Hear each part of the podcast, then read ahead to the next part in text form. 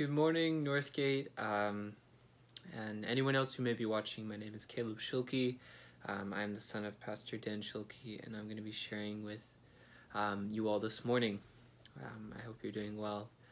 Um, we're going to be sharing today about discipleship from the book of John, um, John chapter 1. Um, last week, Jim Tizik preached a message on going, the Great Commission. He preached out of Matthew chapter 20, um, verses 16 through 18, about going, the command that Jesus has called us to go and, and to reach people. And while listening to Jim's sermon, I, I thought it would be maybe helpful um, and, and just ideas that came to my mind of, of ways that um, could include um, discipleship. So as we go and, and bring people and share, how can we disciple them as well? And so, just a few points that I've learned from the book of John in my study. And I also hope will be helpful for you too as well today.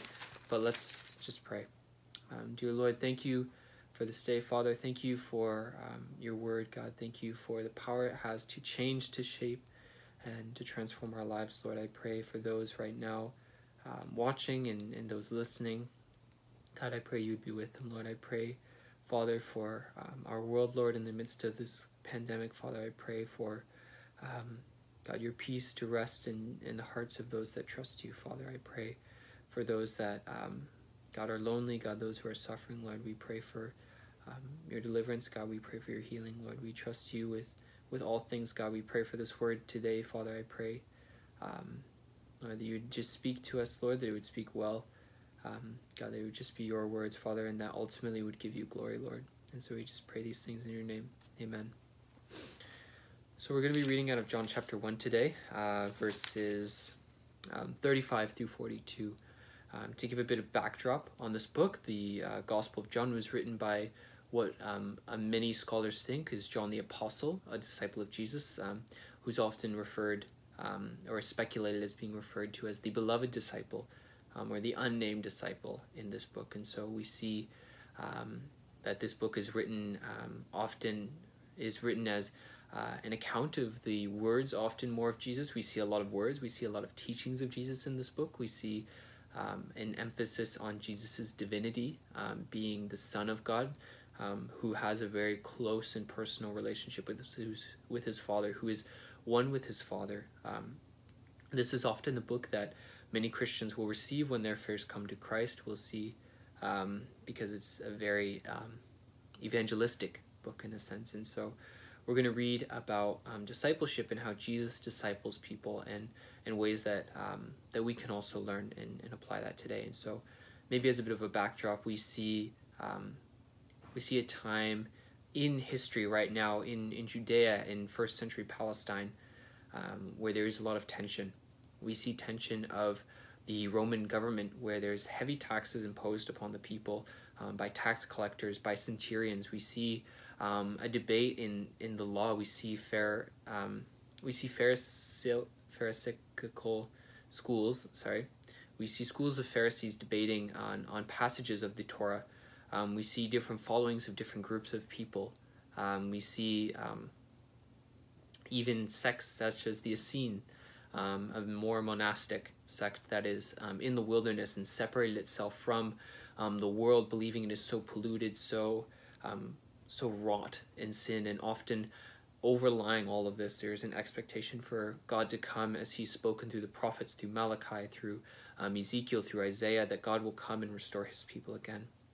We see john the baptist as this um, very radical figure um, of revival. We see um, someone who's in the wilderness who's baptizing people who's calling out the religious leaders for their um, yeah for their corruption for their their trust in being a son of Abraham when yet God requires something of the heart.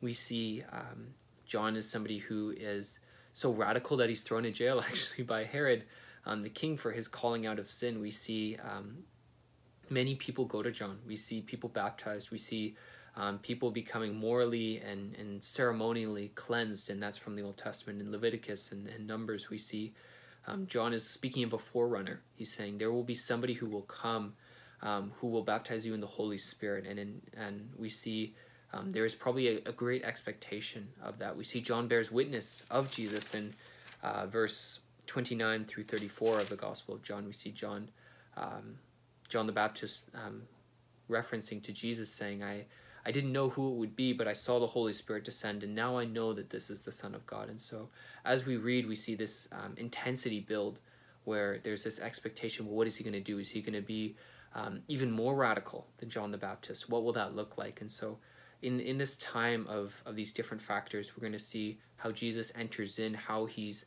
how John the Baptist bears witness to him, and how Jesus disciples um, people. And we'll also learn um, how we can disciple others in that way. So we see in verse 35, if you want to follow along, um, the next day John was standing with two of his disciples, and he looked at Jesus as he walked by and said, Behold, the Lamb of God. The two disciples heard him say this, and they followed Jesus. Jesus turned and saw them following and said to them, What are you seeking? And they said to him, Rabbi, which means teacher, where are you staying? He said to them, Come, and you will see. So they came and saw where he was staying, and they stayed with him that day for it was about the tenth hour. One of the two who heard John speak and followed him was Andrew, Simon Peter's brother. He first found his own brother Simon and said to him, We have found the Messiah, which means Christ. He brought him to Jesus. Jesus looked at him and said, You are Simon, son of John. You shall be called Cephas, which means Peter. And so we're going to go through this story and we're going to try to pull out some things looking at the historical background of the book um, in, in determining how we can apply um, what's in this text. It seems like a pretty simple story, but I, I hope that we can all grow in, in studying this text. So we see first that John is um, John is a teacher. He has two disciples with him. We see John is somebody who um, points out Jesus, who says, "Behold, the Lamb of God." Um, we see um, that two disciples start following Jesus. We see they stay with Jesus. We see um, that the two disciples who stay, who were of John but now seem to be of Jesus, like call uh, another person. Actually, Andrew calls his brother Simon to Jesus, and, and Jesus gives this this man Simon a new name, or rather a nickname. And so we ask ourselves, what does this mean? How how does this reflect to our own discipleship of people in our lives? And and maybe it can be difficult to imagine yourself as a rabbi or as radical as John the Baptist or obviously we can't be Jesus, so like, how are we gonna figure that out? But um, we see that John is pointing to Jesus, and that's the first thing he does. Is that when he sees Jesus walk by, he does not hesitate, and he says, "Look, there's the Lamb of God." And so, for maybe the first century Jews right now, the Lamb of God has to do with Passover. Um, maybe you're familiar with the um, story of Israel exiting out of Egypt, and, and the Passover lamb was very symbolic. Um, in that it was uh, the sacrificial lamb which led to Israel being covered um, while the angel of death went and defeated the Egyptians, ultimately leading to Israel's deliverance. So we see John um, does not hesitate to reveal and to point out what he knows about Jesus. Um, and so in our own lives, um, maybe to start is to recognize that, you know, ultimately what we want to do is is bear witness um, to Jesus, and ultimately our our hope and our goal is to bear witness to who Jesus is. And, and so we could ask ourselves, well, how do I bear witness? What does that look like? Um, and I would suggest that bearing witnesses can often be this idea of focusing on Jesus and focusing on, on what he's given us and in, in imitating him in his life and in having forgiveness for ourselves and for each other through his death, recognizing Jesus has died for our sins. And in that we can forgive ourselves and forgive those around us. And and in the resurrection power of his life we, we can live and and bear witness to the fact that we don't have to stay stuck in our sin. We don't have to stay stuck in our situations always that you know jesus gives us the power to push through that he gives us the power to actually overcome our sin and to to pray and to have boldness to pray for things um, um, specifically maybe things that you're struggling with in this time to to work through and that you know there's a power in you that God has given you to overcome things like depression or overcome things like um, anxiety or, or worry or even you know things that may be even out of our control. And not to say that those are all spiritual of course there is um, a lot of medicinal help in those areas but to understand that christ has given us power all the same. And so um, we see john remarks at jesus presence and, and pointing it out and in our conversations and in the things that we see people do how we can bear witness um, and maybe that's not always going up to somebody and saying, Do you know Jesus? But living in that way that Jesus has called us to live is bearing witness to it. It's believing that, you know, that we can be forgiven because Jesus has died, and so I can forgive the coworker or the person who did cause offense to me or did um, speak bad about me or or even yeah in whatever area that would be. And so we see that is bearing a witness, and we see um, John is um, showing that witness and revealing to his disciples that they should go to Jesus. Um, and so the disciples go to Jesus and they start following him, and Jesus asks them, "What are you seeking? What are you, what are you following me for?" Um, and it's and it's very interesting that he would ask, "Why are you? What are you seeking?" Um, because it seems like they're following him, but um, at the same time, we see um, Jesus is is asking, "What are you? What are you following? What are you seeking in this in this in this purpose of following me?" And and that's something you'll see throughout the book of John as you read that Jesus and and throughout most of the gospel, all the gospels actually, where um, Jesus is is interested in the in the in in the purpose. Why are you seeking me? What are you what are you looking to get? Um, for the rich young man, like, what must I do to inherit eternal life? Jesus Jesus gets to the heart of the matter. Um, for those that are following him for his miracles, he he's often in the book of John at least posing these hard sayings and questions um, that are hard to understand because he's looking for people who will diligently seek um, who are seeking for a desire to to know him and, and not just to gain from him. And so in that you know people will see um, for those that are seeking and, and will see that there's a witness they they will um, maybe ask questions about that um, for those that are seeking and those who do remark on those things and, and the impact you have in being a witness that people will will seek and will follow as the disciples followed Jesus, as those who are already seeking. Um, we see from the way that they're following John the Baptist that they're seeking for something. Um, they're seeking for something more than what they're currently living in. Um, and then they start following Jesus and, and Jesus wanting to get to the question of the heart um, in the same way that we are um, to ask, What are you seeking for? Um, what are the things that you want to know? Are, are you seeking Jesus? Why are you seeking for the witness that has been brought forth maybe by actions or conversations, but what are you seeking Jesus for? Um, and so, even to understand that into um, what the disciples say in response is um, to Jesus, um, where are you staying? And it's a very indirect way in the ancient Near Eastern culture of asking, um, can we come over? and Jesus responds accordingly by saying, come and see. Um, another indirect way of saying, yeah, like you can come. and so we see that it is that they desire to to stay with Jesus, and it says actually they stayed with him that day.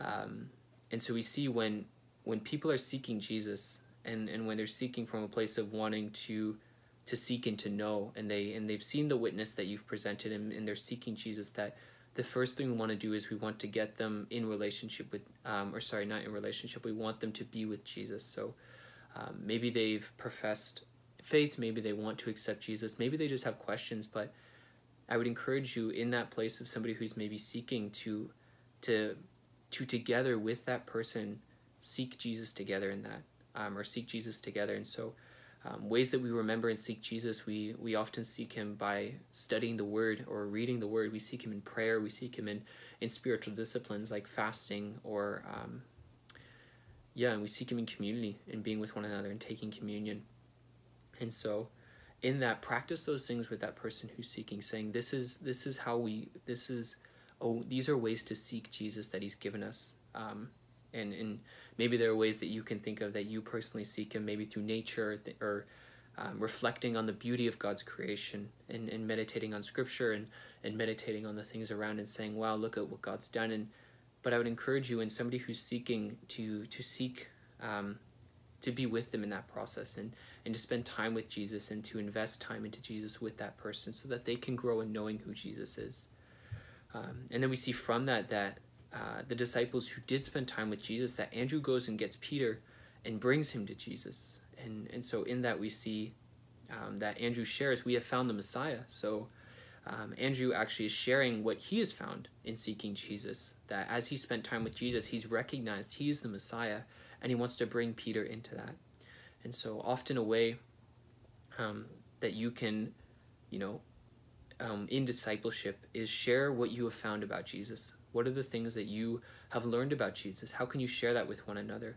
How, how can we build each other up by sharing, oh, this is what I've discovered, this is what Jesus has taught me.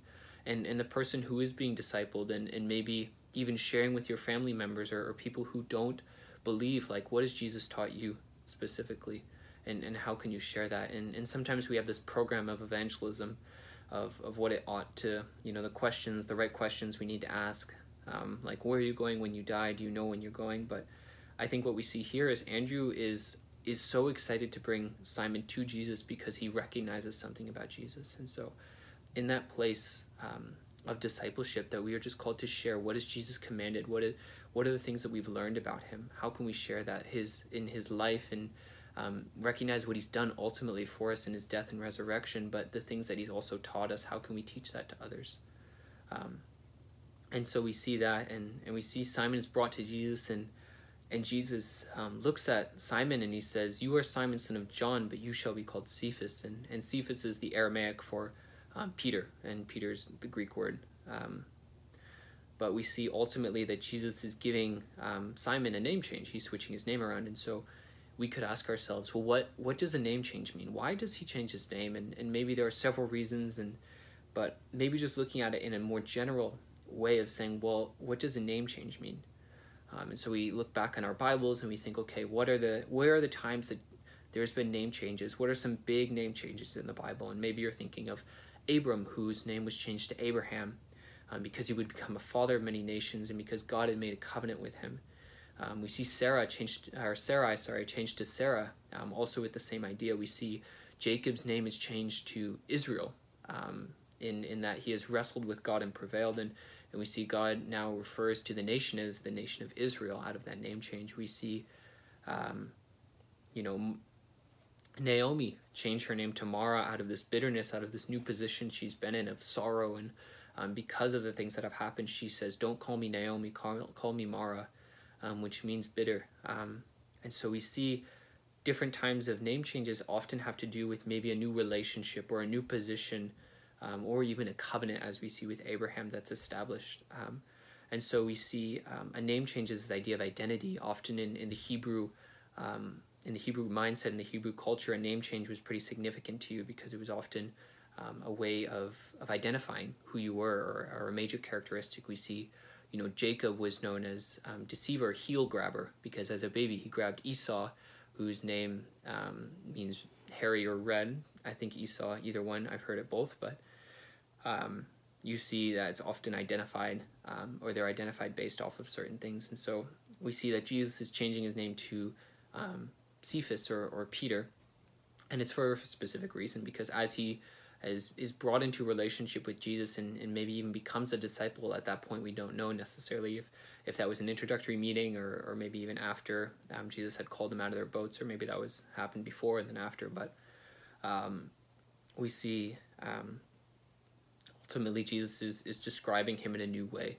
And, and the disciples will follow suit and call Simon Peter as well, often. Um, in the Bible, we know Paul refers to Simon as Cephas in one of his letters. And, and this idea of, of, of, keeping that identity and keeping that new name. And so um, maybe as a final application, as you know, as somebody is discipled and as we're discipling in, in the church and, and through relationship to continually affirm the new position or new place that we're in in relationship with Jesus. Um, in the church, we we know that we are we're called to a new identity. Um, we're called to a new um, a new place, a new position. We are no longer um, as we were. Um, Paul will, will say that again and again in his letters. You are no longer children of, of, of darkness, but children of light, or sons of darkness, but um, but now sons of light, or brought from your old ways into the new man. We see always this transition, and so in that just affirm that in one another. Speak that over each other. Speak of the new identity that we have in Jesus. And, and maybe that means encouraging somebody who is feeling guilty about things and saying, no, you, you have a new position. You're, you're no longer um, judged for that, but Christ has taken that um, upon himself. And so you don't need to live in the shameful place that you're in. Or maybe it's to exhort and say, hey, you need to pick up this a little bit because or maybe you need to stop practicing that sin because Christ has called us to be holy as he is holy. And so in the church we're we're called to affirm this new identity over each other as the disciples would have called Simon, you know, Cephas or or Peter just reminded of that of this new relationship, this new identity that he has that Jesus has has given him. And so in the same way how can we do that with one another? And so these are some of the points from this passage um, that I've pulled out, um, maybe in review that there is a witness, and, and that witness can be through our lives, that can be through our conversations, through our actions, bearing light, um, pointing to Jesus. Um, for those that are seeking that they will follow in, into, and to meet them in that place, ask them, why are you, what are you seeking for? What are you looking for? What are the things that you are looking for um, in your life? And and then introduce them to Jesus. Practice spending time with Jesus. Spend time with Jesus with that person. Introduce them to the, the ways that you have sought Jesus ultimately remembering to point them to Jesus and to build their own relationship with Him, of course, but to do it together, um, to not you know send them off by themselves and say, oh, you know, you know, go spend time with Jesus by yourself, and maybe they may not know how, and so even to practice that with them, to to be in community and to seek Jesus together is a way of building that, um, and then in that share the things that Jesus has shared that you've learned from Jesus, share that with you know your believing friends or share that maybe with unbelievers or things that they've done that made it have, have reminded you of things that God has taught you. Um, and then in that also to affirm one another, affirm your new position in Jesus, exhort each other um, to to walk in this new life that they have. Um, as believers, remind each other of this new identity that you've been given. Um, all together as believers, that we are all under Christ, and that Christ, what He's done for us is incredible, and and there's a new life that we now live in Him. Um, and so those are some aspects and points um, about discipleship that we see Jesus is practicing here, um, and and that his disciples are practicing. And and I pray um, that in this maybe this seems like a lot, but hopefully maybe just one of those things would stick out, and that we would be able to apply that into our lives. And so I'm just going to close in prayer. Lord, I thank you for your word, God. I thank you for um, the way that it speaks. Father, I pray um, in our own lives we would take more time to meditate to to engage ourselves with your word, to learn and to grow from it. Um, God, I just pray for um, those that have listened. God, I pray that um, yeah, your Holy Spirit would would work um, in their hearts and in their lives. God, we we know that your Spirit um, convicts us, guides us, leads us into truth, Father. And so I just pray that each one of us would be be led into that truth. Um, I thank you for this day, God. I thank you for the things that you have created and made, Lord, and, and that just speak of who you are. Um, yeah, we just pray all these things in your name. Amen. Thank you for watching and have a great day.